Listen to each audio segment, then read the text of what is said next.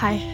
En, en lille snak om fra min side af, og mit synspunkt som både mor og pædagog, og min erfaring med at sidestille og sammenligne vores børn, vores eget barn, men også generelt børn i vores samfund. Og jeg kan huske, da jeg selv blev mor, øh, der havde jeg klart en følelse af, da min datter, at hun var helt sin egen. Øh, hun havde den her lille spidse hage, og jeg havde klart indikatorer på, at hun havde sin egen personlighed. Alligevel så blev jeg gang på gang frustreret over, når jeg blev bekræftet i, at, at hun var anderledes, eller hun var sig selv, når, når det bare ikke fungerede. Øhm, når jeg havde læst nogle bøger om, hvordan får man børn til at sove, og jeg husker, sundhedsplejersken sagde til mig, da hun var fire måneder, så skulle jeg begynde at give hende mad, øh, fordi det var der, de fleste børn havde godt af at begynde at spise. Det var min datter ikke interesseret i, og jeg gik til sådan ret hurtigt, hun var et par uger gammel, var jeg til sådan et, et øh, slyngerådgivningsarrangement, øh, hvor jeg hørte, at, at de fleste børn godt kunne lide at være i en slynge, hvorefter at det skulle min datter selvfølgelig også være. Så jeg gjorde alle de her ting, jeg orienterede mig enormt meget udad, for at finde ud af, hvad børn godt kunne lide. Også i forhold til, at jeg var pædagog og havde været det mange år, havde læst rigtig mange bøger om børn og arbejdet med børn, og haft lidt et mindset, det der med at prøve at, at gøre lidt det samme, fordi det virkede vel sådan lidt rundt omkring for det samme med børn. Øh, jeg var bare farvet, og det stressede mig egentlig lidt. Især når min datter så for eksempel ikke bare ville spise ved fire måneders alderen, og de gængse ammerådgivninger, det, at det ikke lige virkede for mig og min datter, og, og det med slyngen, det var, det var en katastrofe. Hun græd. Og jeg synes, jo mere hun egentlig kom op i den slynge, jo mere græd hun, og jo mere svedte jeg. De to ting ved jeg så i dag nok hænger sammen. Men, men der var alle de her indikatorer på, at, at jeg prøvede at, at ensrette det. Eller ensret hende, ensret den måde, jeg skulle gøre det på. Og jeg kan også i dag se, at jeg blev ved med at nærmest putte hende ned i nogle kasser. Jeg læste de her, øh, den bog med de vidunderlige uger, hvor man sammenligner spædbørns øh, kunden og laden og udvikling, som jo alt sammen er mega fint til at navigere i det her nye barselsland, vi overhovedet ikke som nybagt mor kan finde rundt i. Så rigtig fint at have noget at navigere efter. Men jeg mærkede også en stor stressfaktor, når det ikke gjorde. Øhm, og jeg kunne se de her kasser, jeg puttede hende ned i, det kunne være, hvordan er børn, når de er tre måneder? Hvordan er piger? Nogle piger, de øh, har en anden gråd. Og hvordan er børn, der er særlig sensitive? Og hvordan... Øh, ja, hun var også motorisk meget foran. Hvordan er de? Er det så noget med deres hjerner? Så jeg blev ved med at navigere ud. Og jeg blev ved med at have den her stress. Omvendt jeg så også følte nærmest i dag lidt pinlig stolthed over, hvor dygtig hun så kunne være. Og nu mener jeg ikke, at man skal være pinlig, når man er stolt over sine børn. Det dyrker jeg selv. Men tingene, de, de var bare så modsatrettede. Og, og i dag kan jeg jo se, at det var, de var gode til at navigere efter. Problemet var bare, at øhm, det tilførte mig ikke ro. Både når det ikke virkede, og så fordi det virkede så kortvarigt. Og da hun har været cirka 5 måneder gammel, hun havde enormt svært ved at falde i søvn om aftenen, og de der gængse putteritualer fungerede i hvert fald ikke lige hjemme med mig, og jeg endte med at sidde der nogle aftener. Og der var en aften, hvor jeg sad med hende i, i mørket. Hun lå i sin seng, og jeg holdt hendes hånd. Og jeg adede hende. Og jeg kunne sådan mærke, selvom det var mørkt, kunne jeg mærke, at hun, ikke, hun havde ikke lukket øjnene, for jeg kunne blive med at høre de der små øjenlåg og øjenvipper, der bevægede sig i mørket.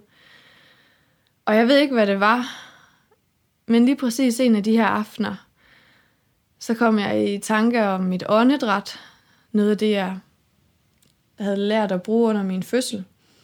Og jeg begyndte at trække vejret sådan helt ned i maven. Og holdt hendes lille hånd.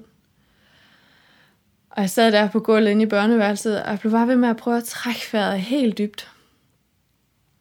Og i dag, der kan jeg ikke øh, forklare, hvad det var, anden at det var som om, der var et eller andet, der ankom ind i rummet.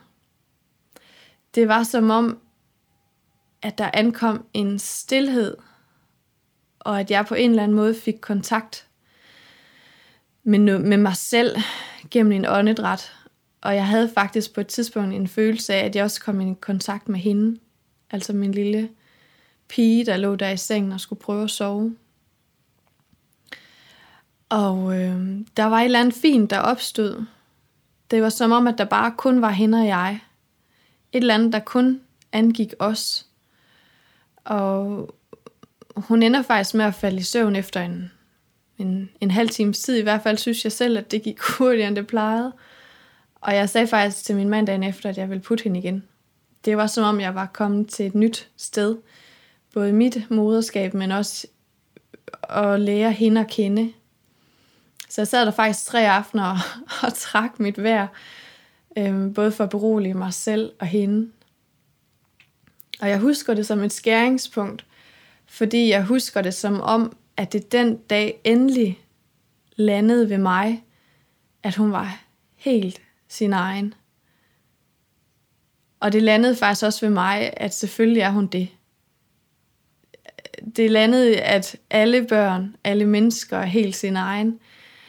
Øhm, og jeg var på det tidspunkt modnet så meget som mor, at jeg også mærkede min egen frustration, hvis andre prøvede at putte mig ned i en boks, eller en måde at være mor på, eller en måde at reagere på.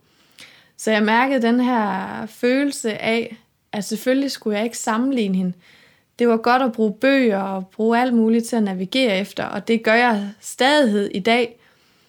Men jeg kunne ikke, øh, jeg kunne ikke stå og, og lade det falde på lige præcis det, fordi hun var et menneske, hun var helt sig selv – og jeg blev simpelthen nødt til at give det tid til at lære hende at kende. Og også, at det hende og jeg havde og var ved at opbygge sammen, egentlig kun angik os. Så kunne andre udefra have en mening, og jeg kunne læse mig til noget, men hun, hun var sin egen, og jeg blev på en eller anden måde nødt til at skabe plads til, at hun også kunne folde sig ud som det lille menneske, hun var og er i dag. Øhm, og her i dag, seks år efter, jeg er kommet tilbage som pædagog og har arbejdet med børn. Og, og jeg kan godt se, at min grundtanke altid har været, at børn selvfølgelig er forskellige, men, men jeg har også været grebet af, at når vi, øhm, at det for letheds skyld kan være at sammenligne, og der er skrevet rigtig mange fine psykologibøger om det. Men jeg kan også se, at jeg både som menneske og pædagog og mor også er en del af en samfundsnorm, der finder tryghed i at lave grafer for børn til at, at passe ind og det, sagen er god nok, fordi at vi kan navigere efter professionelt, og er der noget, der stikker for meget ud, så kan vi få en bekymring. Og vi kan hjælpe vores børn til at have det godt. Men det er bare ikke de redskaber, der gør, at vi får lært vores barn, vores børn, sådan helt at kende. Og, øh, så det er blevet enormt optaget af, hvordan giver vi det plads. Fordi det kræver, at, øh, at der skal noget tålmodighed til, Øh, mine nære relationer skal stadigvæk lære mig at kende, fordi jeg synes, det er min ret som menneske og voksen menneske at blive ved med at udvikle mig. Og det er så det, jeg nu prøver at give tilbage til mine egne børn. Hvilket jeg ikke altid synes, det er let, fordi når jeg lige synes, jeg har regnet dem ud, og nu går vi den her vej, så er de måske et andet sted. Så det er en konstant øvelse, og øh, jeg kan høre på, på ældre kvinder, at det er en øvelse, der skal vare hele livet. Og lige afsluttende, så vil jeg nævne Daniel Stern, som er spædbørnsforsker, og, og hans ord har jeg brugt, lige siden jeg faldt over dem.